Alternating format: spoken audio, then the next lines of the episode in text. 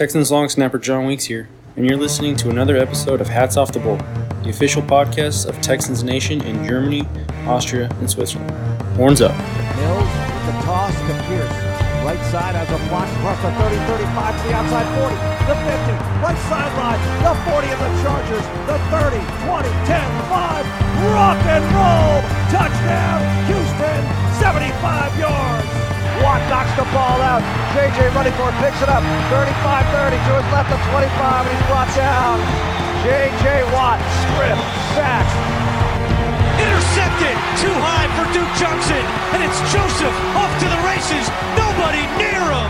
Jonathan Joseph will walk into the end zone. Pick six for Houston. Herzlich willkommen zu Heads Off to the Bull, dem deutschsprachigen Podcast der Texans Nation in Deutschland, Österreich und der Schweiz. Es ist soweit, wir sind dabei, unsere Draft-Folge aufzunehmen. Mit dabei ist heute der Konsti, Servus. der René Ja, schön, Juden doch. ähm, und ich bin der Chris. Und als Experten und Gast haben wir heute noch ähm, den Julian Barsch dabei. Hallo Julian. Hello, freue mich dabei zu sein. Ja, willst du direkt mal kurz eine Vorstellung abgeben, wer du denn bist, falls unsere Hörer dich noch nicht kennen? Ja, ganz gerne. Äh, ich bin Julian. Ich mache mit ein paar anderen netten Menschen zusammen den Saturday Kickoff Podcast, äh, wo es das gesamte Jahr über um den, ja, sich alles um den College Football, aber halt auch sehr, sehr viel äh, rund um die NFL Draft dreht. Ähm, in der Zeit jetzt noch viel mehr als sonst, aber wir versuchen das auch sonst immer gerne ein bisschen mit einzubringen, ähm, falls wir da ein paar Menschen dabei haben, die sonst eigentlich mehr NFL gucken. Und genau, das mache ich sehr viel. Sonst noch andere Themen, YouTube, Newsletter, alles, was so drumherum so gibt, was man irgendwie machen kann. Ähm, hier und da nochmal andere Projekte, aber genau, bin da sehr, sehr viel in der, in der Football-Welt unterwegs und verfolge aber dabei eben, wie gesagt, an sich am liebsten äh, den College Football und die NFL Draft und in der NFL und das macht das Ganze hier ganz interessant. Äh, mein Lieblingsteam, die Carolina Panthers, die ja, wie den meisten bekannt sein sollte, den Pick vor den Texans haben. Mittlerweile. Mittlerweile, ja. Genau.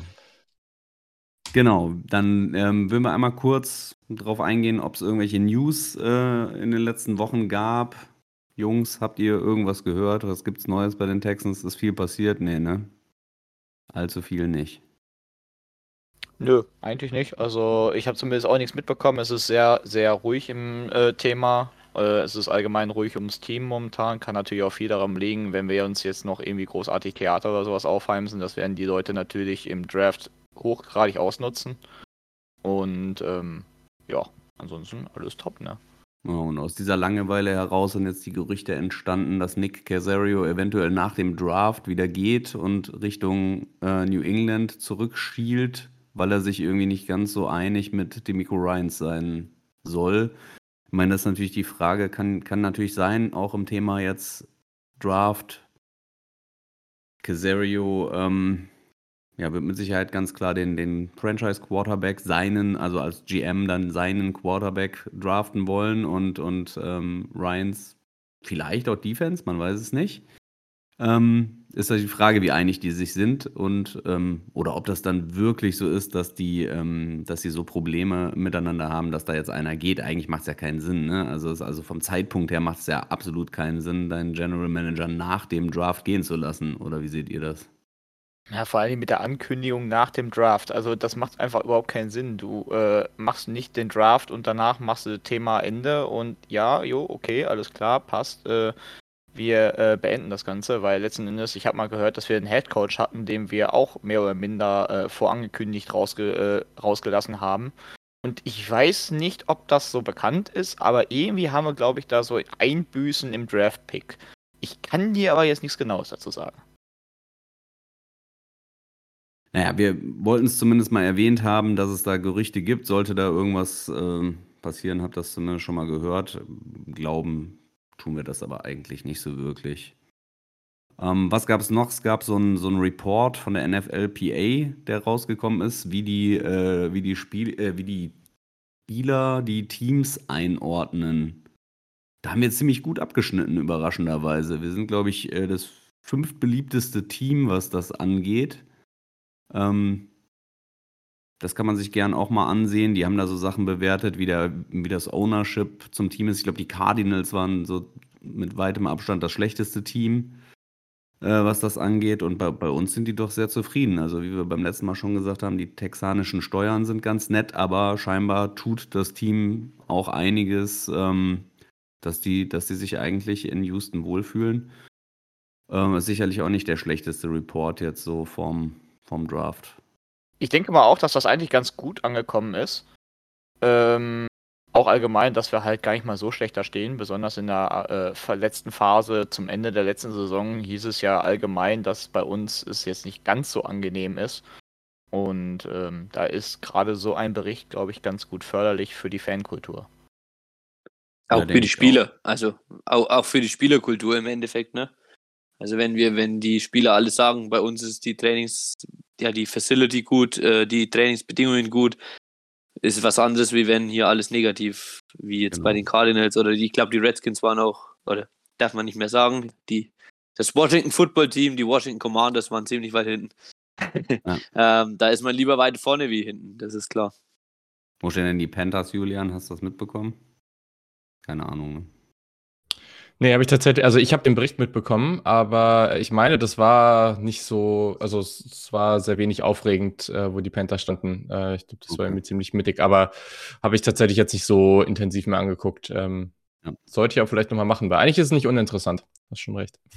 Ja, genau. Ja, jetzt sind die Panthers vor uns getradet und wir sind immer noch ähm, in der Situation, den zweitbesten, oder ja, was heißt zweitbesten, aber zumindest den zweiten Spieler diesen, in diesem Draft ähm, picken zu dürfen. Was sagst du denn so als, ja, möchte, möchte man Panthers Insider sagen? Vielleicht ein bisschen, ne? Aber was, was vermutest du denn, was die Panthers tun? Also über welchen Spieler können wir denn gleich nicht sprechen, weil der einfach gar nicht mehr da ist? Ja, also ich muss das vielleicht auch dazu sagen, ich finde das immer witzig. Es gibt, es gibt hier und da immer so Leute ähm, auf, auf Twitter auch viel, die dann irgendwie Fans von einem Team sind und äh, dadurch, dass sie dann irgendwie viele Interviews sich angucken und, und Pressekonferenzen und was weiß ich nicht alles, dann immer der Meinung sind, sie wissen jetzt irgendwie genau, was das eigene Team macht. Ähm, ich glaube, das ist einfach, also gerade in der aktuellen Zeit, ne, also das, das, alles, was gesagt wird, es hat auch einen Grund, dass die Sachen rauskommen. Ähm, ich ich glaube, wir können halt einfach das beobachten, was passiert ist. Äh, CJ Stroud galt seit dem Zeitpunkt, seitdem die Panthers an 1 getradet sind, als der, oder galt lange als der, der klare Quarterback, der gezogen wird. Ähm, die Quoten sind auch, haben sich ganz schnell dahingehend verändert, dass das ähm, den, damit ähm, übereinstimmt. Jetzt haben wir seit, äh, ich weiß nicht, so einer Woche, zwei, ähm, hat sich das Ganze so ein bisschen verändert. Äh, CJ Stroud ähm, ist da irgendwie in der Gunst gesunken, gab so ein paar Berichte auch an der einen oder anderen Stelle von Schäfter und Co. Und äh, ja, jetzt ist es wohl Bryce Young, sieht zumindest aktuell danach aus. Hm ich, ich finde es ganz schwer einzuschätzen, weil, also grundsätzlich für mich erstmal, ich will einfach nur nicht über Levis, der Rest ist mir egal, ähm, sagen wir es mal so. Ähm, auf den habe ich einfach keinen Bock, ähm, bin einfach nicht so ein Believer und gibt ja auch genug andere. Aus meiner Perspektive, was Sinn machen würde, ist halt entweder du nimmst dir halt Bryce Young, weil das schon einfach der beste Quarterback am College war. Das war der, der halt am, der ist am weitesten, der macht halt eine Menge richtig. Das ist auch der Typ, ich meine, das ist halt ein Pros Pro, ne? Also, die, was der unter Saban auch gelernt hat, wie der mit den Medien umgeht und alles drum und dran, das ist halt einfach perfekt. Der ist ultra smart. Mm. Und dann gibt es für mich die andere Perspektive, warum du vielleicht eben auch hochgehst und sagst, okay, wir haben hier jetzt einen Coaching-Staff zusammengetrommelt, der einfach absolut der Hammer ist. Ähm, und wir holen uns jetzt Anthony Richardson und sagen, okay, wir, wir ziehen jetzt halt voll das, die Upside-Karte und gehen halt voll dafür und gucken, was wir damit holen können.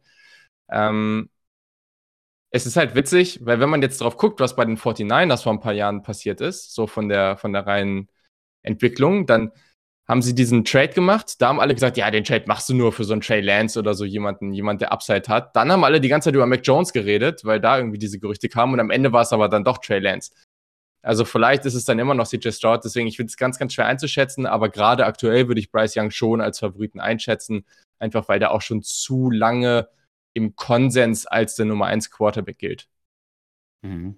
Ja, René, welchen von den Quarterbacks würdest du dir denn dann an zwei von uns wünschen? Oder was würdest du dir wünschen, was die Panthers machen, damit wir freie Auswahl haben? Boah, es ist ganz ehrlich, ich bin echt sehr, sehr schwer in der Meinung. Ähm, ich bin auf der einen Seite bin ich der Verfechter, dass Bryce Young das beste Talent ist, ohne Frage. Ähm, mir haben die Berichte halt, wie Julian schon sagte, sehr, sehr gut gefallen, von wegen, yo, alles klar, ne, Stroud, wir gucken mal, wenn du dann hier wohnst, ne, viel Spaß, so unter Motto. Ähm, da hat man sich ja eigentlich schon mit Bryce Young abgefunden. Ähm, ich bin immer noch der Himmel- und weltfesten Überzeugung, dass Anthony Richardson ähm, ein absolutes Blender, ein Blender ist für mich. Ja, natürlich ist ein Athlet. Ich will aber keinen scheiß Athlet haben als Quarterback. Ich will ein Genie haben als Quarterback. Tut mir leid, aber ist leider so. Ähm, ich brauche jemanden, der mit Kopf und Arm arbeitet und nicht einer, der äh, jetzt, keine Ahnung, 100 Kilo und Lauf und gib ihm und Hardcore. Ich brauche einen, der die scheiß Pocket führt und der weiß, wie er da drin zu arbeiten hat. So, und das sehe ich bei Anthony Richardson einfach nicht. Ähm, so, und zum anderen Thema. Wen möchte ich haben? Ja, ich bin tatsächlich aktuell der Verfechter für Will Anderson. Weil mir gefallen die Quarterback Prospects einfach nicht zu 200%. Ich habe bei keinem Spieler dieses 200%ige, yo, den möchte ich haben. Stroud ist an sich, finde ich, von dem, was er mitbringt, eigentlich der interessanteste Spieler. Habe aber Bedenken, was Thema Charakter und so weiter angeht. Ich weiß nicht, seine Interviews äh, öffentlich haben mir nicht gefallen. Ähm, Will Levis, keine Ahnung, der Typ kann eine Banane ohne Schale zu entfernen essen, das ist toll, also hat was. ähm, ich will den aber auch nicht als Quarterback haben. Tut mir leid. Also für mich sehen alle vier Quarterbacks aktuell für vielerlei, zu viele Bedingungen einfach zu fragwürdig aus und deswegen gehe ich mit Will Anderson momentan. Okay, Konsti, was sagst du dazu? Ja, Du bist also immer noch für Lamar Jackson traden, ist, ne? ist sowieso, sowieso. Ich bin immer noch auf der Lamar-Seite. Ähm, aber jetzt lassen wir mal das Lamar-Thema weg. Also selbst wenn wir jetzt so bleiben, wie wir sind, kein Lamar holen, ähm, bin ich trotzdem definitiv nicht für Bryce Young. Ähm, und würde mich freuen, wenn die ähm, Panthers den dann eins holen und ich bin definitiv für Richardson. Ähm, Young war wahrscheinlich der Beste im College, aber ich kann mir nach Tape anschauen nicht vorstellen, dass der so spielen kann, wie er jetzt spielt. Also so, so spielen kann ähm, in der NFL, wie er im College gespielt hat. Äh, sein Pocket Movement ist seine größte Stärke gewesen, aber die Hits, die kommen im, in der NFL ganz anders, wie, wie sie dann eben im College kommen. Ähm, er wird Verteidiger nicht mehr so austanzen können, wie er sie im College austanzen konnte. Und ähm, ich gehe mit Richardson, weil ich einfach das meiste Upset bei ihm sehe. Äh, Ich verstehe René auch, weil ich der Meinung bin, sollten wir keinen Richardson holen, bin ich lieber für einen Anderson, bevor wir einen Stroud oder Levis holen. Ähm, dann bauen wir eine krasse Defense auf ähm, und gucken mal, was wir nächstes Jahr machen können. Aber mein, mein Wunsch-Pick an Nummer zwei wäre definitiv Richardson. Okay. Ähm, ja, ich gebe noch mal meinen eigenen Senf dann kurz dazu. Ähm, ja, ich finde es halt auch echt schwierig, ne? Weil die ähm, Panthers haben einfach die freie Wahl, ne? Also die wissen ja einfach noch, oder alle NFL-Teams wissen ja noch ein bisschen mehr über die Spieler als, als wir jetzt. Das heißt, die werden wohl den für sich besten äh, wählen und dann bleibt für uns halt noch der, noch der Rest. Und da bin ich so ein bisschen bei René. Es würde mich auch wirklich nicht wundern, wenn ähm, ja, Ryans als defense geprägter Coach dann sagt, ich hole mir einfach nicht den zweitbesten Quarterback, sondern ich hole mir den besten Defense-Spieler und vielleicht auch sogar den besten Spieler aus dem diesjährigen äh, Draft ähm, ins Team und, und ähm, ja, bastel an meiner, an meiner äh, Defense-Line und hol mir da einen riesen Edge-Spieler, weil in San Francisco, sag ich mal, wenn er irgendwie versuchen will, seine, seine Defense auf uns umzumünzen, dann muss da noch etwas passieren.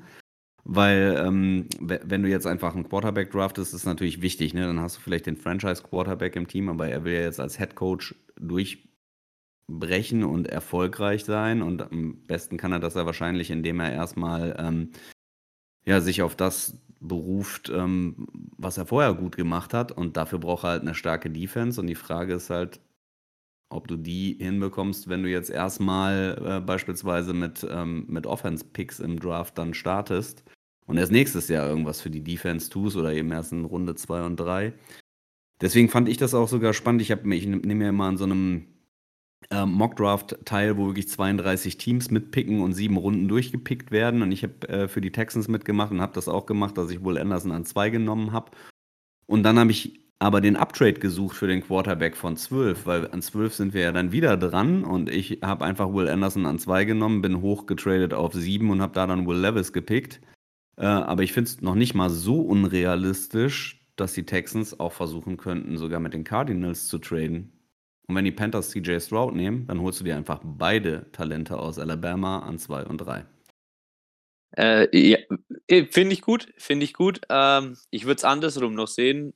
Äh, ich würde an zwei trotzdem auf Quarterback gehen und mit der Off-Field-Geschichte von meiner Meinung nach dem besten Spieler im Draft, ähm, den dann vielleicht dann acht oder sieben holen und der spielt Defensive Tackle. Er ist wahrscheinlich durch seine Off-Field-Geschichten nicht mehr unter den Top 5 zu finden, aber Jalen Carter auf sieben, auf acht, auf neun.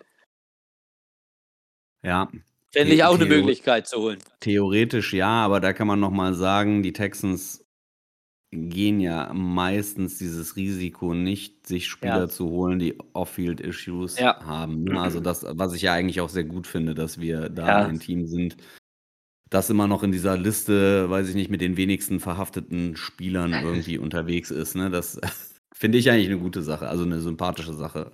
Gut, hat Watson hat vielleicht so ein bisschen. dann, aber gut, der war ja dann nicht mehr bei uns. So. Ja. Ähm, ja, keine Ahnung. Das aber ich finde find die, die Geschichte mit dem, mit dem Uptrade gut. Also egal, ob wir jetzt an, an zwei für einen Defensive Player gehen und dann vielleicht auf 7, 8 versuchen, den Quarterback zu gehen oder eben andersrum ich denke. Die Frage ist halt, ob du das ja. Risiko eingehen kannst, an zwei ja. ähm, Defense-Spieler zu nehmen und dann zu hoffen, dass du mit irgendwem hochkommst. Du musst ja dann vorher schon irgendwas wissen, weil wenn du Pech ja. hast, dann ist halt, wie jetzt bei mir fiel das jetzt so, dass ich an sieben noch einen Quarterback nehmen konnte. Aber es ist ja nicht sicher, dass an sieben überhaupt noch einer von diesen vier Quarterbacks dann da, äh, da sein wird.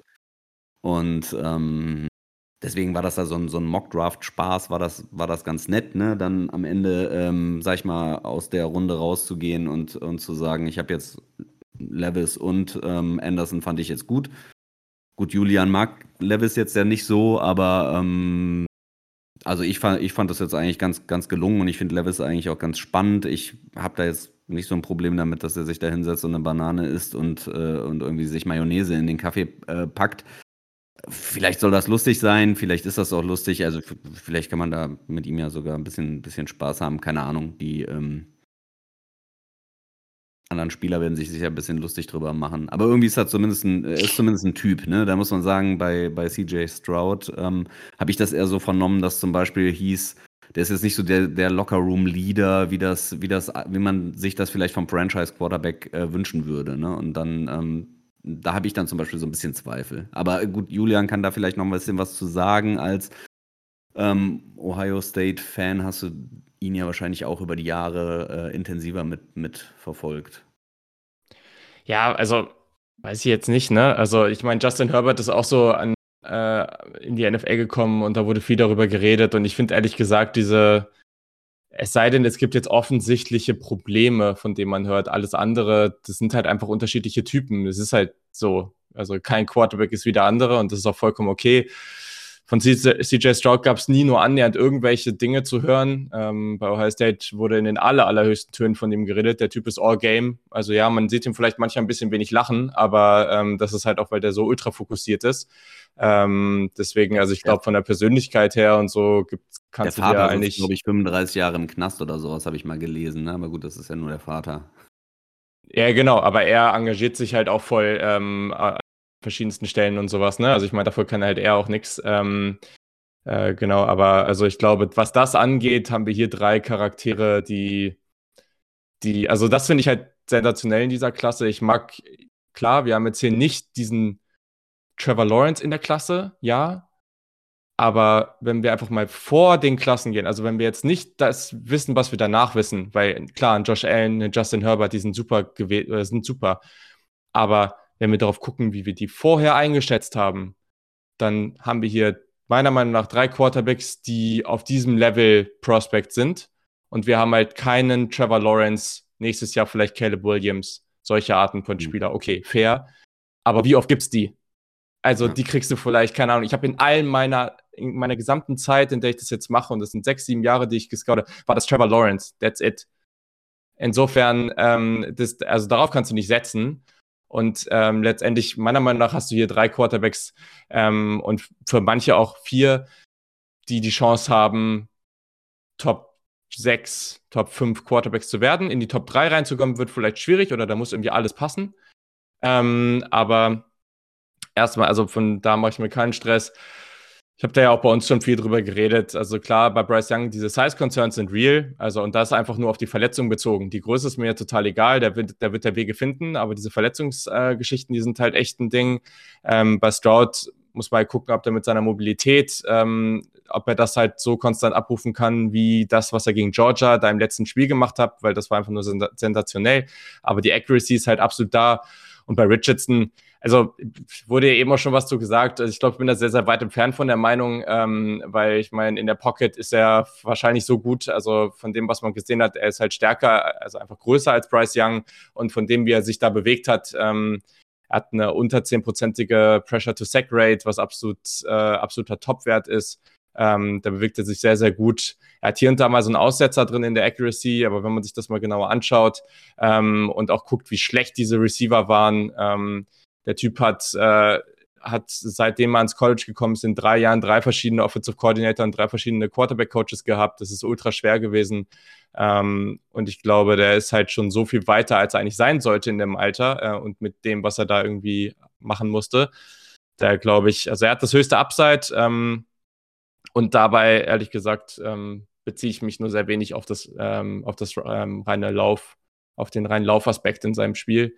Ähm, aber ja, am Ende, ich glaube, wenn, wenn die Texans einen von denen nehmen, dann können sie da jetzt nicht falsch gehen und dann kommt es halt drauf an, weil das Problem bei den Texans ist halt, dass das Umfeld nicht da ist und äh, oder noch nicht in dem Sinne da ist, wo, wo man es vielleicht am, gerne hätte. Und da muss man halt gucken, was man, welchen Ansatz man gerne mag. Sagt man, okay, man holt sich erst den Quarterback und baut dann sein Team auf. Okay. Das kann gut gehen, kann halt nicht gut gehen. Der, natürlich, ich glaube schon, dass der ideale Weg der ist, dass du dein Team aufbaust und dann den Quarterback reinsetzt ins gemachte Nest. Aber das ist natürlich nicht immer leicht, weil dann bist du am Ende vielleicht da, wo die Panthers jetzt sind und du musst halt irgendwie von neun hochtraden und das ist dann kostbar, klar. Ähm, aber äh, da muss man jetzt einfach schauen. Ähm, ich denke, wir haben hier vielleicht nicht die Quarterback-Klasse, wie sie sonst. Ja, aber es gibt hier und da vielleicht mal in der Spitze einen Quarterback, der noch einen Tacken besser ist. Ja, aber was, die, das, was das Nette hier ist, ist, dass wir halt mehrere Quarterbacks auf einem sehr hohen Niveau haben. Und das haben wir so, glaube ich, auch relativ selten. Ähm, und da, glaube ich, sind die, sind die Texans hier in einer ganz angenehmen Situation. Aber du könntest dir auch vorstellen, dass wir tatsächlich den Weg, weil es auch ein defensive-orientierter Head Coach ist, dass wir vielleicht ja, ja. eher Defense gehen und wir haben ja auch. Ich, ich glaube. Ja. Also, sorry, ich glaube sogar, dass das passieren wird. Also, äh, ich habe eben auch noch ein Video rausgehauen und da habe ich genau das Szenario auch nochmal beschrieben und ich glaube ich glaube aktuell, dass das passieren wird. Ähm, ich, ich glaube, da gibt es jetzt kein richtig und kein falsch. Ich glaube, Will Anderson ist ein sehr, sehr gutes Prospect. Ich sehe ihn nicht als dieses Elite-Prospect, zu dem er lange gemacht wurde. Ähm, ich glaube, ganz da ist er nicht.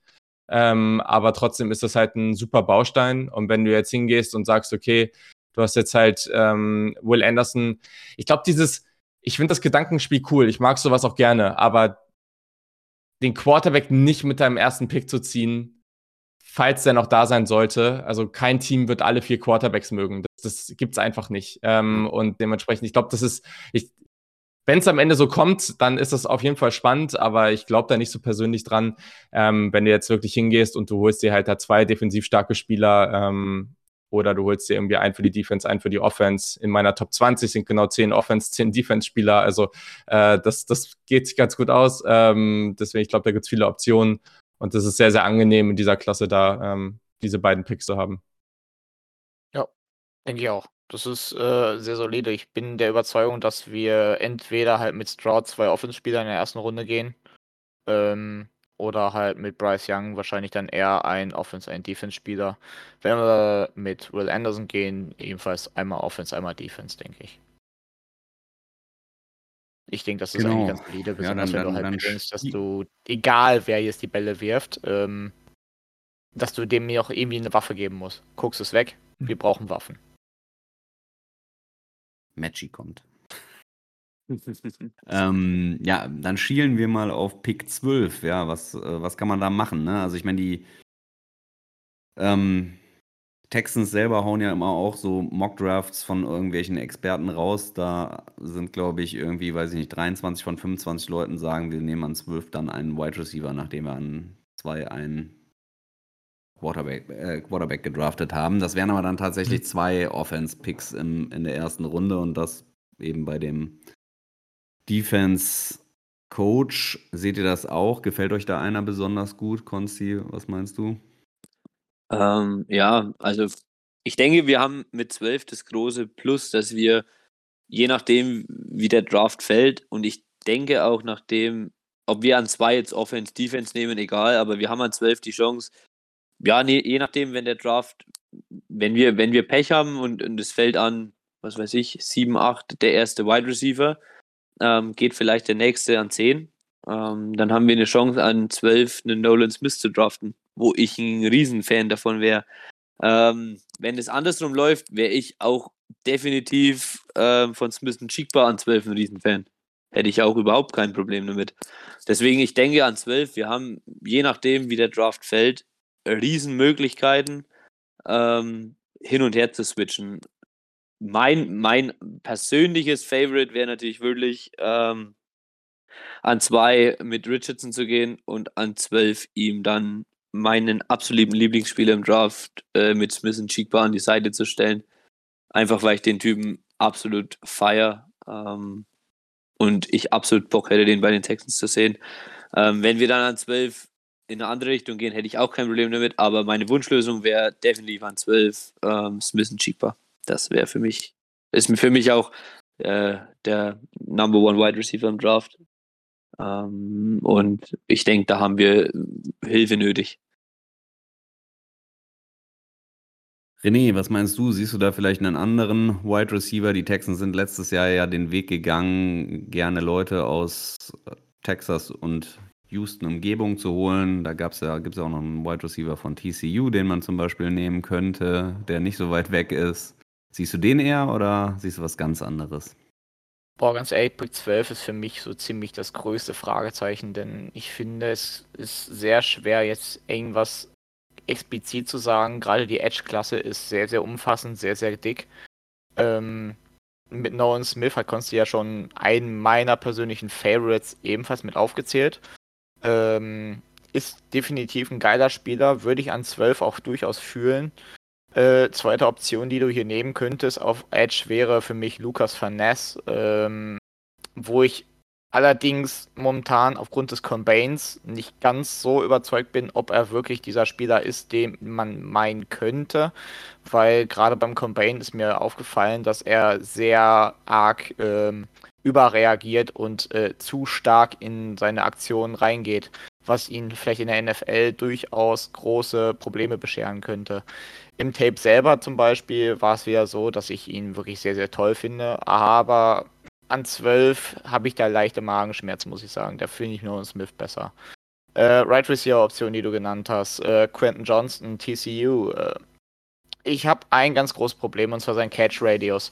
Ich bin der Überzeugung, dass sein Catch Radius eine nicht wirklich tolle Option ist. Nicht an 12. Dafür ist er mir einfach äh, bei wirklich hochgezogenen und Sprungpässen einfach zu inkonstant. Das Ding ist allerdings, dass er halt mit Max Duggan auch grundsätzlich äh, Pässe hatte, die wirklich genau auf seinen Rumpf gegangen sind. Und das, obwohl Max Duggan definitiv in keinster Weise ein äh, präziser Quarterback war. Ähm, oh, ich bin da echt ganz, ganz zwiegespalten und bin der Überzeugung, dass Quentin Johnson keine Option für uns ist. Äh, Jackson Smith und Nigba, ähm, ich habe das große Problem, dass ich halt einfach diese, dieses Pain in the Ass von äh, Hamstring-Verletzungen habe und ich es einfach nicht mehr sehen kann. Ähm, Derek Stingley war letztes Jahr genau dasselbe Spiel und äh, ich habe es bei ihm auch gesagt, ey, der Junge muss dann eine Saison durchspielen, bevor er mir das wirklich zeigt, dass es das so wert ist. Ne?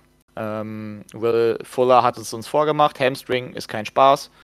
Das ganze Thema ist nicht einfach zu behandeln und äh, dafür ist mir ebenfalls hier Pick 12 eigentlich viel zu wertvoll. Ähm, Kalija Kensei würde ich ganz gerne noch mit reinschmeißen. Pittsburgh. Ähm, unsere Mitte zumachen, unsere Run-Defense verstärken, einen soliden Rush über die Mitte aufbauen können, ist für mich ein absoluter Nonplusultra-Pick. Also ich würde Kalija Kensei auf jeden Fall super feiern. Mit Nolan Smith zusammen. Mhm. Ansonsten ich könnte ja jetzt ja einfach mal den klassischen René mimen und einfach mal sagen, komm, lass uns doch da einen Kincaid picken, aber ich glaube, dann würden uns hier, äh, würden mich wahrscheinlich hier drei Leute durch die Kamera anspringen. Ja, ganz ehrlich, warum? Nö, eigentlich, eigentlich ja nicht. Also ich meine, du, wenn, wenn wir wirklich einen Quarterback draften und dann sagen, wir, ähm, wir wollen dem Waffen zur Verfügung stellen, dann kannst du ja auch einen Tight End als Waffe zur Verfügung stellen. Warum nicht? Also das ist jetzt nicht komplett unrealistisch. Also die Tight End Klasse ist ja wirklich äh, mehr als gut. Beeindruckend dieses Jahr. Von daher, ähm, ja, von daher ist es natürlich jetzt ein Rätselraten, äh, so ein bisschen, was wir hier jetzt machen. Äh, Julian, welchen Wide Receiver von den Wide Receivern ist denn dein Favorit? Und glaubst du, dass noch einer von denen an zwölf da ist oder fangen die schon früher an, von Bord zu gehen? Nee, das, also das kann ich mir irgendwie nicht vorstellen. Also die, die ganze, die Klasse ist jetzt nicht so der Hammer auf Wide Receiver. Ähm, deswegen glaube ich, ehrlich gesagt, hast du da freie Wahl. Ähm, also ich glaube, meine Präferenz, wenn man jetzt auf Wide Receiver gehen würde, ist echt, also als Nummer eins ist zu gucken, zu gucken, ob man traden kann. Das, was letztes Jahr passiert ist, da haben wir im Podcast auch schon öfter drüber geredet. Also gucken, welche von wirklich etablierten NFL-Receivern sind auf dem Markt und kann man die für den Pick bekommen. Ähm, ich glaube, das wäre das wär die beste Variante. Sonst kann man meiner Meinung nach auch mit dem Pick ein bisschen zurückgehen, noch mehr Draftkapital einsammeln ähm, und sich dann den Spieler holen. Es kann gut sein, dass einer in der Range weggeht. Ich würde halt keinen in der Range ziehen. Ähm, ich meine, ich mag, äh, beziehungsweise es kommt auch an. Ich, ich finde die halt von, vom reinen Wert an sich da, aber natürlich muss man auch drauf gucken, was ist da. Ne? Also ich mag Zay Flowers extrem gerne. Ähm, das ist mein Wide Receiver 1, äh, absolutes Beast, äh, ultra explosiv. Ähm, Finde ich schon okay, wenn man den da zieht. Das gleiche gilt für JSN. Äh, auch den mag ich extrem gerne. Ähm, einer meiner absoluten Lieblingsspieler bei Ohio State gewesen. Äh, gab Gründe, warum der auch mit Olave und Wilson im Team zusammen der produktivste von allen war. Ähm, deswegen, also ich, ich sage nicht, dass der jetzt besser wird auf dem NFL-Level, aber der ist, ich sehe einfach nicht, wie der, abgesehen, wenn es jetzt mit Verletzungen ähm, passieren sollte, das kann natürlich sein, aber ähm, unabhängig davon sehe ich nicht, wie der nicht produktiv wird. Hm, ja, bei Quentin Johnson bin ich persönlich sehr weit raus. Ähm, der ist nicht mal irgendwie unter meinen Top 40 Spielern. Ähm, ich fand die Beschreibung neulich ganz gut. Äh, das, also der Catch-Radius an sich ist ja nicht das Problem, weil die Größe und die Armlänge ist ja da. Das, ist, das hat er alles, aber es wurde neulich beschrieben, das ist ein, äh, ein, ja, ein Ex-Receiver, der wie ein Finesse-Spieler spielt, ähm, der aber nicht die Finesse-Skills hat. Ähm, das wurde, glaube ich, bei The Athletic gesagt. Und das trifft es halt ganz gut. Also der Typ ist halt am, am Catchpoint nicht aggressiv genug. Ähm, und da muss man halt gucken, ob er das noch irgendwie lernen kann. Aber ich finde den da in der ersten Runde, finde ich den nicht so passend. Ich glaube aber ehrlich gesagt, du hast ja halt tausend Möglichkeiten, was du machen kannst. Also ja. auch da, wenn ja. einer der beiden, ich weiß, ihr habt letztes Jahr eingenommen, aber wenn, wenn einer der beiden Top-Cornerbacks auf dem Board ist, dann würde ich die, diese Karte da hochsprinten. So schnell kannst du gar nicht gucken. Also ich finde, Christian Gonzalez von Oregon ist mein Nummer 1 Spieler in dem gesamten Draft. Ich feiere den unendlich ab. Ähm, ich würde den auch als Prospect vor den beiden letztes Jahr nehmen. Äh, das ist jetzt natürlich, wir wissen jetzt eine Menge über Source Gardner, aber letztes Jahr fand ich den nicht so gut wie ihn. Auch Devon Witherspoon ist der Hammer. Ähm, super Cornerback ähm, für beide. Also wenn du da deine Defense komplett auf beiden Seiten zumachen kannst. Es wird mich überraschen, wenn das passiert, weil wir wissen ja, wie der neue Head Coach äh, seine Defense eigentlich äh, bei den 49ers aufgebaut hat. Deswegen gab es einen anderen Weg. Aber ähm, ich glaube, da gibt es Möglichkeiten. Nolan Smith würde ich feiern. Mhm.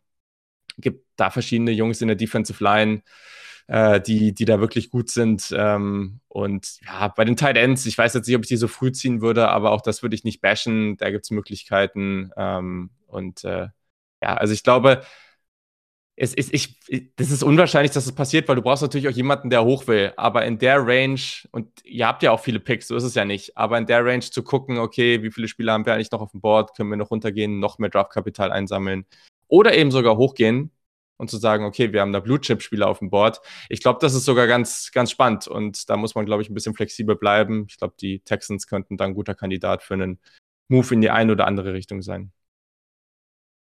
Ja, das äh, denke ich auch. Ja, vielleicht spinksen wir mal so ein bisschen drauf, was, was haben wir denn eigentlich so für Needs, die wir, die wir abdecken müssen. Und da, da sehe ich gerade auch, also einmal sehe ich es ja so, ich kann mir nicht vorstellen, dass wir unter Ryans zwei First-Round-Picks in die Offense stecken werden. Also ich glaube wirklich, dass ähm, vielleicht darf Casario den ersten Pick machen, dass es dann eben heißt, okay, hier kriegst du deinen Franchise-Quarterback und gut ist.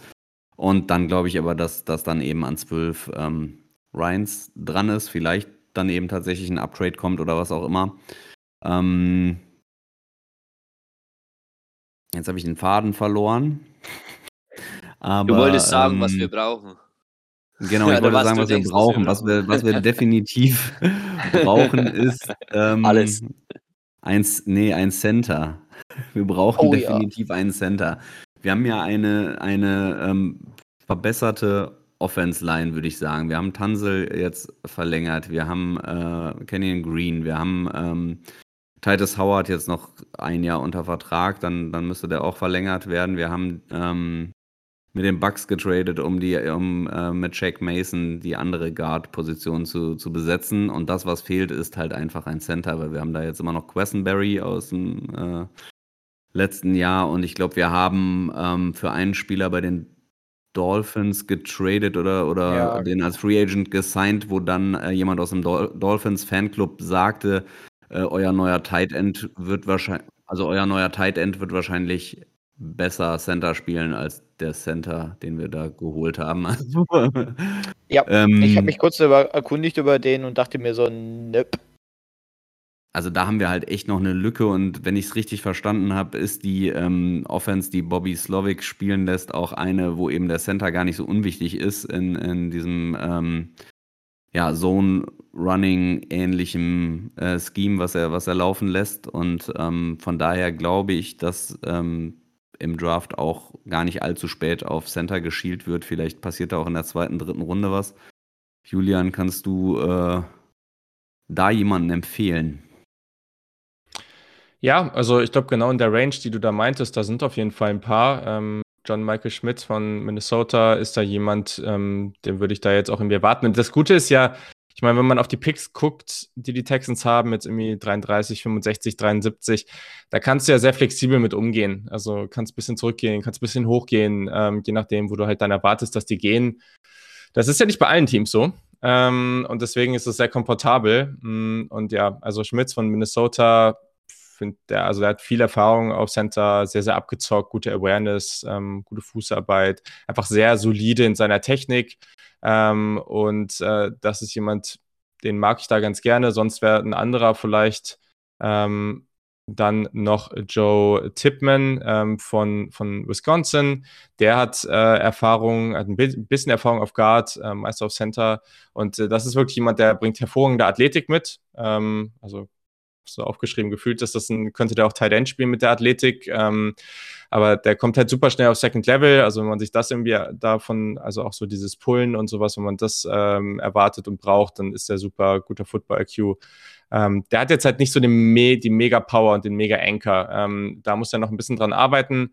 Ähm, aber auch hier jemand, der wirklich, wirklich spannend ist und da gibt es die, gibt's die Kandidaten auf jeden Fall. Die Klasse ist nicht so tief. Also ja. ich glaube, wenn man ja. da dann sagt, so, okay, wir, wir brauchen jetzt einen und wir wollen unbedingt einen der beiden haben, dann muss man da schon ein bisschen gut drauf gucken, weil ich glaube, wenn die beiden weg sind, natürlich gibt es auch weitere, aber so für diese Range, wo du auch Center, glaube ich, ganz gerne nimmst, du, das ist ja auch keine unwichtige Position, ähm, dahin zu gehen, okay, sagst du, irgendwo an Tag zwei wollen wir den jetzt ziehen, dann würde ich schon darauf gucken, einen von den zwei zu bekommen, weil danach ähm, kannst du natürlich später versuchen, aber da würde ich sagen, ist das Risiko sehr viel höher, dass das halt am Ende nichts wird. Also in dem ja. Mockdraft, wo ich mitgemacht habe, habe ich ja Luke Weipler gezogen. Der müsste dir ja auch was sagen von Ohio. Okay, ja, gut. Geht auch noch, ja. Klar, ja, genau. Äh, bei, bei John Michael äh, Schmitz ist es ja auch so, dass der, äh, glaube ich, schon 24 ist. Das ist ja eigentlich was älter. Das stört mich tatsächlich auch so ein bisschen an der Klasse, dass da so viele Alte sind. Äh, bei ihm finde ich das tatsächlich eigentlich dann positiv. Also wenn du halt die Line, mhm. die wir jetzt da ähm, haben, hast, und du da dann eben einen Center reinsteckst, der eben auch schon ein bisschen Erfahrung mitbringt, dann glaube ich, kann das, kann das tatsächlich sinnvoll sein, dass du da jetzt nicht irgendwie so einen 21-jährigen Center hinstellst, sondern wirklich einen, der einfach schon, schon einige Snaps am College gesehen hat. Und ähm, mhm. dass das eigentlich ganz gut passen könnte. Finde ich eigentlich auch spannend. Ja, absolut. So, also, ich bin ja der Überzeugung, also ich habe ja so ungefähr vier Center auf der Liste. Das ist ja einmal halt, wie Julian schon sagte, John Michael Schmitz, Joe Tippmann, äh, Luke Weipler finde ich noch ganz interessant und äh, den guten Herrn, den ich nicht aussprechen kann, von äh, Michigan finde ich eigentlich noch zum Teil ganz interessant. Ich weiß nicht, wie und du dazu stehst, weil der hat sehr viel. Äh, Oli Sugin Oluwatimi. Ich, äh, wie gesagt, ich, ich habe keine Ahnung, ich weiß nicht mehr, woher der Name stammt, also von daher, ähm, ich versuche erst gar nicht, ihn richtig auszusprechen, das wird sowieso nicht klappen. Äh, falls wir ihn ziehen, muss ich wahrscheinlich einen Sprachkurs besuchen oder so. Ich, ich weiß es nicht. Auf jeden Fall, ähm, ich finde ihn eigentlich ganz interessant. Ähm, aber er hat halt auch viele Abstriche, wo man dann halt gucken muss. Ich finde äh, allgemein, ich weiß nicht, ob er wirklich in so ein NFL-Scheme wie bei uns passt. Äh, Gerade ich finde ihn im Run-Blocking eine Katastrophe, weil er einfach nicht vorwärts kommt. Und ähm, das ist halt eigentlich was, was du nicht wirklich gebrauchen kannst, wenn du halt ein Running Back hast wie äh, wie Damian Pierce aktuell. Und äh, da tendiere ich dann auch eher dann zu Luke Viper, äh, John Michael Schmitz oder halt äh, Joe Tipman. Ich finde die äh, schon gar nicht mal so schlecht. Ähm, ansonsten hast du ja auch noch in Late Round ein paar Dinge, aber die finde ich jetzt alle nicht so krass, dass man die nennen sollte. Genau, was, äh, ja, was, ich auch noch spannend finde, ist, ähm, Demico Ryans ist ja ehemaliger Linebacker und ähm, der hat ja auch jetzt in San Francisco schon gezeigt, dass der, dass der aus ähm, Spielern, die jetzt nicht, nicht unbedingt als, als First Rounder gegangen sind, einfach da äh, hochkalibrigere ähm, Linebacker formen kann. Ähm, Julian, siehst du irgendwelche Linebacker, die da passen könnten, die, die du, die du als, als Head Coach-Typ wie, wie Ryans dir in dein Team holen willst, die du formen kannst oder so? Also vielleicht jetzt ne, in der ersten Runde sind, glaube ich, keine Linebacker, die du mhm. jetzt nehmen würdest. Von daher ähm, ist es ja genau das Ding, dass du dann vielleicht in der zweiten, dritten Runde da äh, dir einen Spieler nimmst, den du dann richtig ähm, ja, rocken lässt, ne? Weil, weil, weil mhm. bei Ryans, der lässt ja nochmal eine Defense so spielen, wo, wo ein Linebacker irgendwie noch ein Typ ist. Ja, also äh, genau, äh, du hast es gesagt, die Klasse ist echt jetzt nicht der Hammer. Ähm, da ist niemand für die erste Runde dabei, meiner Meinung nach. Dahinter gibt es dann aber echt ein paar. Also so ein Diane Henley von, von Washington State äh, ist, ist absolut spannend, mein Linebacker 1. Ähm, auch wirklich super Athlet. Also richtig Sideline-to-Sideline-Rage, auch sicherer Tackler. Ich mag die Länge. Ähm, ist auch solide in, in Coverage. Ähm, und das ist ja sicherlich auch was, was, ähm, was da nicht ganz äh, unwichtig ist. Ähm, man muss jetzt mal gucken, so Trenton Simpson, da hatten wir mal irgendwie lange große Hoffnung, dass das ein echt spannender Typ werden kann. Aber und der hat auch heftige Movement Skills. Das ist alles schon echt da. Und was bei dem spannend ist, ist, dass der halt so ein Linebacker ist, der Coverage und Pass Rush irgendwie potenziell mal so ein bisschen abdecken kann. Aber das ist jetzt halt nicht der Typ, der dir ähm, da mega mit Power wirklich den, den Run stoppt. Das fehlt ja bei ihm jetzt schon. Deswegen ist jetzt nicht der typische Mike. Ähm, und da gibt es auf jeden Fall noch ein paar weitere Namen, also in der Range, äh, die auch schon viel Athletik und auch ein gewisses Pass-Rush-Talent ähm, mitbringen ist halt die Frage, also wenn du jetzt wirklich jemanden willst, der ein bisschen klassischer ist ähm, und der dann auch ein bisschen mehr in diese, ja, diese, diese Mike-Linebacker-Richtung geht, vielleicht auch ein Jack Campbell von Iowa, mehr das. Ich bin nicht so der Riesenfan wie manche andere, ähm, aber das ist halt jemand, der hat halt echt Power und ähm, kann da halt auch gegen das Run-Game vielleicht ein bisschen besser austeilen. Und zwei, die ich spannend finde, weil gerade bei den 49ers waren ja auch echt ein paar Linebacker am Start, die, die eben einfach auch sehr gut in Coverage unterwegs waren. Dorian Williams von Tulane ähm, ist auf jeden Fall jemand, der hat ähm, dann vielleicht ein bisschen später, aber der hat äh, meiner Meinung nach großes Upside darauf, ein guter ähm, Coverage-Linebacker zu sein. Und dann einfach, ich bin mal gespannt, wo der landet. Matei Mapu ähm, von Sacramento State, äh, Small School Sleeper, ähm, und der hat echt diese Size und das könnte halt auch jemand sein. Das ist aktuell noch so ein bisschen so ein Linebacker-Safety-Hybrid. Der müsste dann vielleicht noch ein bisschen was draufpacken. Wird halt lange Arme, 6'3 groß Und da könnte ich mir auch gut vorstellen, wenn man da irgendwie noch einen Pick drauf verwendet, ähm, dass man den dann in so eine, in so eine Rolle bringt ähm, und da auch ein bisschen formen kann. Äh, auch der ist sehr, sehr spannend. Also es gibt schon die Charaktere und auch die unterschiedlichen, aber halt jetzt nicht so dieses High-End-Talent. Vielleicht ist es aber auch ganz gut, weil das die Teams dann davon abhält, äh, hohe Picks ähm, auf Linebacker auszugeben, was, ähm, ja, wie wir wissen, eh nicht so die beste Idee ist. Das machen ja, ja. dann die Jaguars im Normalfall, ne? Ja, genau. Das ist ein Jaguars-Ding, ja. Ja, genau. Ja, ich würde noch darauf verweisen, dass unser Toffi, der heute nicht dabei ist, eine sehr schicke Liste angelegt hat ähm, zum Thema Combine und auch ähm, äh, Visits. Äh, die werden wir, glaube ich, dann mal verlinken, wenn wir den Podcast hochladen, dass man sich die anschauen kann. Gar nicht ganz so unwichtig, weil die ähm, Visits waren im letzten Jahr bei uns ja so, dass das von den zum Beispiel Top 30 Visits haben wir, glaube ich, am Ende fünf äh, Spieler verpflichtet auch. Also das heißt, das, das mhm. zeigt schon, auf diese Liste darf man gern mal einen Blick drauf werfen. Das kann sehr gut sein, dass man da Spieler wiederfindet, ähm, weil Casario hat das halt so gemacht, dann wird es vielleicht auch wieder machen. Und was wir ja auch gemacht haben, ist wirklich ähm, lokal zu draften äh, mit, mit Petrie und Ken, Kenyon Green und ähm, auch noch ein paar weiteren. Von daher äh, einfach mal schauen. Vielleicht haben wir da ähm, Leute, die eben auch schon in, in Texas und Houston-Umgebung unterwegs gewesen sind. Da würde ich mich nicht wundern, wenn man diese Namen dann auch tatsächlich bei uns im Draft wiederfindet. Ich, also ich könnte mir vorstellen, dass man diesen Weg jetzt nicht nur ein Jahr gegangen ist, um, um die Leute wieder ins Stadion zu locken, sondern dass man das halt auch erstmal noch weiterspielt. Ähm, ja, aber ich meine, Ryans zu haben, lockt jetzt erstmal ein paar Leute. Ne? Das, das, ist ja schon cool, dass du, dass du ähm, einen äh, Trainer verpflichtest, wo du jetzt T-Shirts verkaufen kannst, wo einfach sein Name wieder draufsteht. Ne? Das, das hat ja auch nicht jedes Team, das einen neuen Trainer verpflichtet, dass du dann quasi äh, den direkt als, als Aushängeschild hast und, und wahrscheinlich mehr Trikots mit seinem Namen drauf verkaufst, als, als eben, weil einfach kein Spieler da ist, der, das, der aktuell diese Rolle einnimmt. Ähm, und wenn, dann, wenn das jetzt weitergeht, dass man nicht erfolgreich bleibt, ja, dann werden die Fans auch weiter wegbleiben, ne? auch wenn Ryan Stitz da ist. Also ich glaube, wenn sie da noch ein paar Lokalpatrioten finden, warum nicht? Ja, René, du, ich glaube, es brennt dir schon bestimmt noch ein paar Spielernamen rauszuhauen, oder? Hast du Bock? Ach, mir brennt das so doll auf der Zunge. Das Ding ist ja, dass ich dieses Jahr tatsächlich am tiefsten aller Zeiten überhaupt in der kompletten Draft-Class sitze. Und äh, ich glaube, ich habe noch nie mich mehr auf einen Draft vorbereitet als dieses Mal. Ich habe ja gefühlt schon in der Saison angefangen, mir Tapes von anderen Spielern und von College anzugucken wo ich übrigens allgemein momentan sehr tief äh, mit College-Thema verbunden bin, muss ich ganz ehrlich sagen. Finde ich momentan sehr interessant. Ähm, nicht nur momentan, eigentlich allgemein, weil ich finde die ganze Kultur rund um College Football einfach mega spannend. Zumindest, so ich, ich rede schon wieder zu viel um den heißen Brei rum. ähm, äh, und zwar äh, Namen, die mir auf der Seele brennen. Ähm, tatsächlich ein Special-Thema. Äh, und gleichzeitig Red Receiver Jaden Reed von Michigan State. Mhm. Finde ich mega interessant für die dritte Runde tatsächlich. Ähm, hat, finde ich, die passende Athletik für einen Punt- und Kick-Returner auf lange Sicht. Ist für mich ein Spieler, der viel Tiefe besitzt und ähm, ein perfektes Prospekt so für irgendwo rund um dritte, vierte Runde ist. Ich denke mal so rund um Pick zwischen 73 bis 109 ist der available. Ich denke, das sollte auch eigentlich ganz gut funktionieren. Und ähm, ja, der steht bei mir auf jeden Fall ganz klar dick und fett auf der Liste.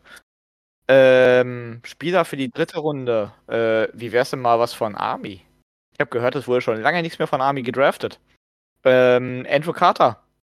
Äh, ich denke, mit einer der Spieler, die stark nach hinten rutschen werden, aufgrund dessen, dass er in seinem äh, letzten Jahr am College hauptsächlich als Linebacker äh, verwendet wurde und dementsprechend nicht mehr in seiner Stärke des Edge Rushers äh, verfügbar war und jetzt halt stark dadurch nach hinten rutschen kann. Äh, gefällt mir sehr, sehr gut. Sein Antritt, seine Athletik, alles super.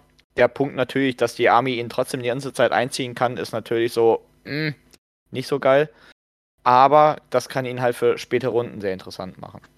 Ähm, weitere Spieler, die mir interessant sind. Ähm, ich habe Dalton Kincaid, Sam Laporta habe ich ja schon angesprochen. Äh, nee, Sam Laporta habe ich noch nicht angesprochen, aber Sam Laporta ist für mich so der Sleeper Tight End zwischen zweite bis vierte Runde ungefähr. ich denke, ungefähr zweiter Tag sollte er eigentlich weg sein im Regelfall. Ähm, ist für mich so ein Iowa Prospect, der mir extrem gut gefällt. Der äh, zuerst, glaube ich, für den ganzen Draft gar nicht so krass auf, auf der Liste stand, aber jetzt ziemlich stark nach vorne gerutscht ist. Gefällt mir sehr, sehr gut. Will ich unbedingt haben.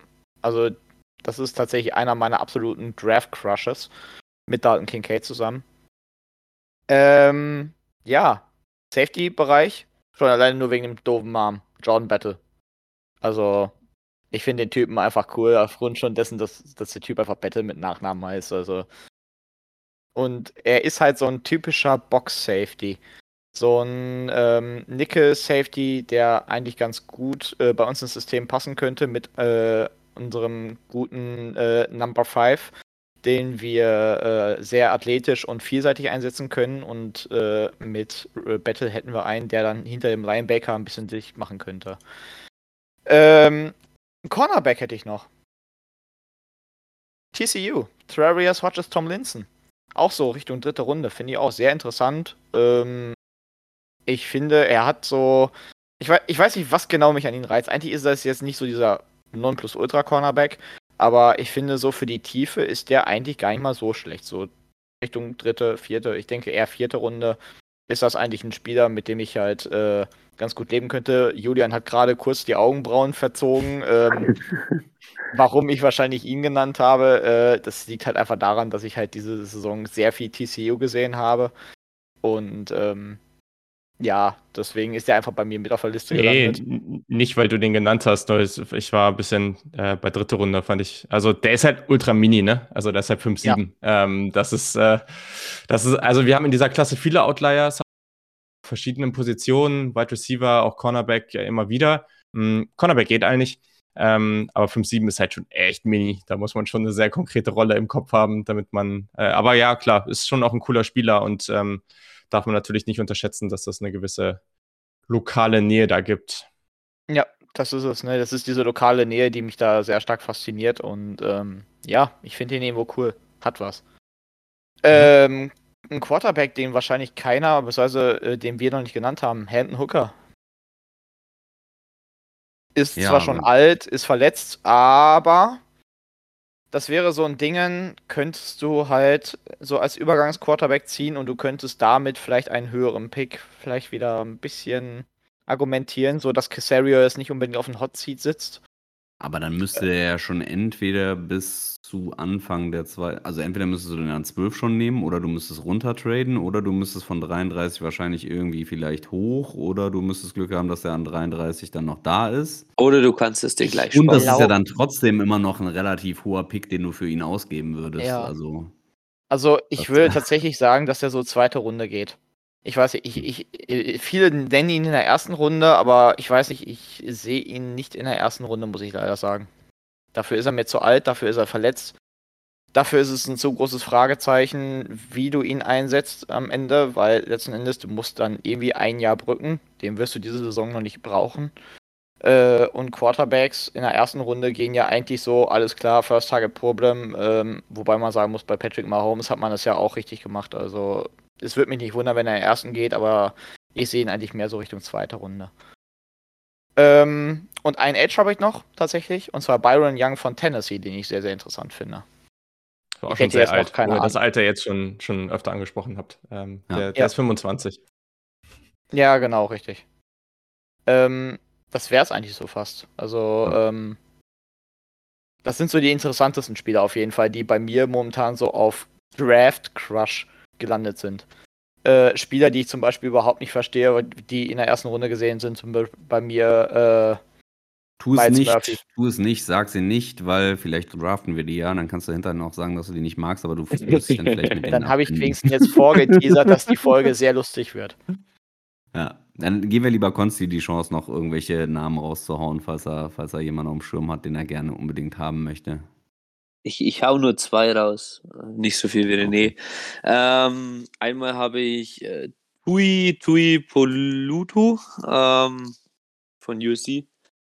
Der ist so breit, wie er groß ist. Also so kommt es mir oft rüber. Also der ist ein laufendes Viereck. ähm, Ja, ich finde ihn irgendwie spannend. Ich weiß nicht, klar nicht an 12, definitiv nicht, nicht an 32, aber dann so mit unserer zweiten, zweiten Runde oder in der dritten Runde. Ähm, er ist zwar relativ klein, er ist im Tackling noch nicht so reif für die NFL, aber der geht durch Verteidiger durch, weil er eben relativ trotzdem klein ist. Er ist ein ziemliches Kraftpaket, er ist explosiv.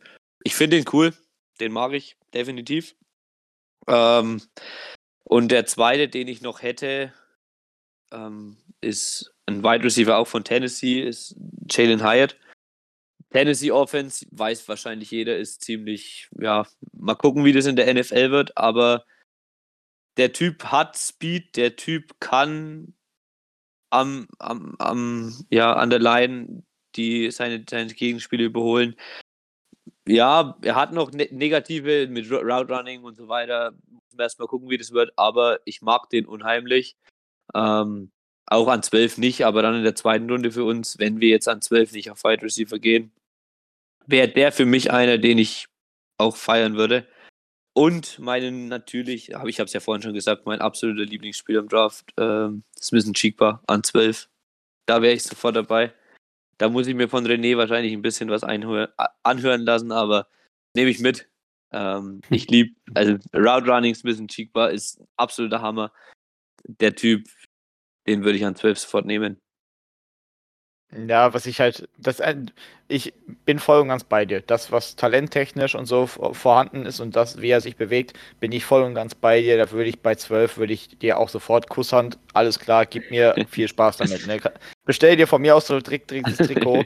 Das einzige Problem ist halt für mich wirklich dieses Thema Hamstring. Hamstring kann ich nicht mehr lesen. Hamstring äh, prügelt mir momentan egal wo, wenn ich irgendwo sehe, dass der Spieler schon mal eine Hamstring hatte, äh, kriege ich eigentlich sofort Gänsepelle und sage, ach nö, bitte nicht. Hm. Gut, dann würde ich sagen, haben wir eine spannende Folge gehört, haben ein paar Namen gehört und können jetzt zuversichtlich ähm, ja, in knapp zwei Wochen den Draft versuchen zu verfolgen. Ähm, ja, die, die Carolina Panthers Fangruppe macht ja zum Beispiel im, im, äh, in Köln sogar eine ähm, Watch Party vom, vom Draft. Da wird man Julian aber wahrscheinlich nicht sehen, gehe ich mal von aus. Zu weit weg, ne? ähm, also, falls ihr aus dem Raum Köln kommt, vielleicht äh, einfach mal schauen, ob man da äh, auch mitgucken kann. Und ähm, ansonsten auf jeden Fall viel Spaß beim, beim Draft. Wir werden uns mit Sicherheit ähm, mit, einer, mit einer relativ quicken Reaction melden, was wir, was wir so finden. Und der Plan ist, dass wir dann kurz nach, der, ähm, nach dem Draft äh, uns mit Jan Wegwert nochmal hinsetzen und ähm, über die Spieler sprechen, die, äh, die wir dann tatsächlich äh, verpflichtet haben. Und ähm, ja, vielleicht äh, überzeugt René uns auch, dass wir doch nochmal uns vorm Draft mit einer, mit einer schnellen Mock-Draft-Runde melden. Das, das gucken wir dann mal. Ähm, ja, euch viel Spaß beim Hören und ähm, vielen Dank an Julian mit, für deine Expertise. Und ähm, dann würde ich sagen, Horns ab. Horns ab. Horns ab.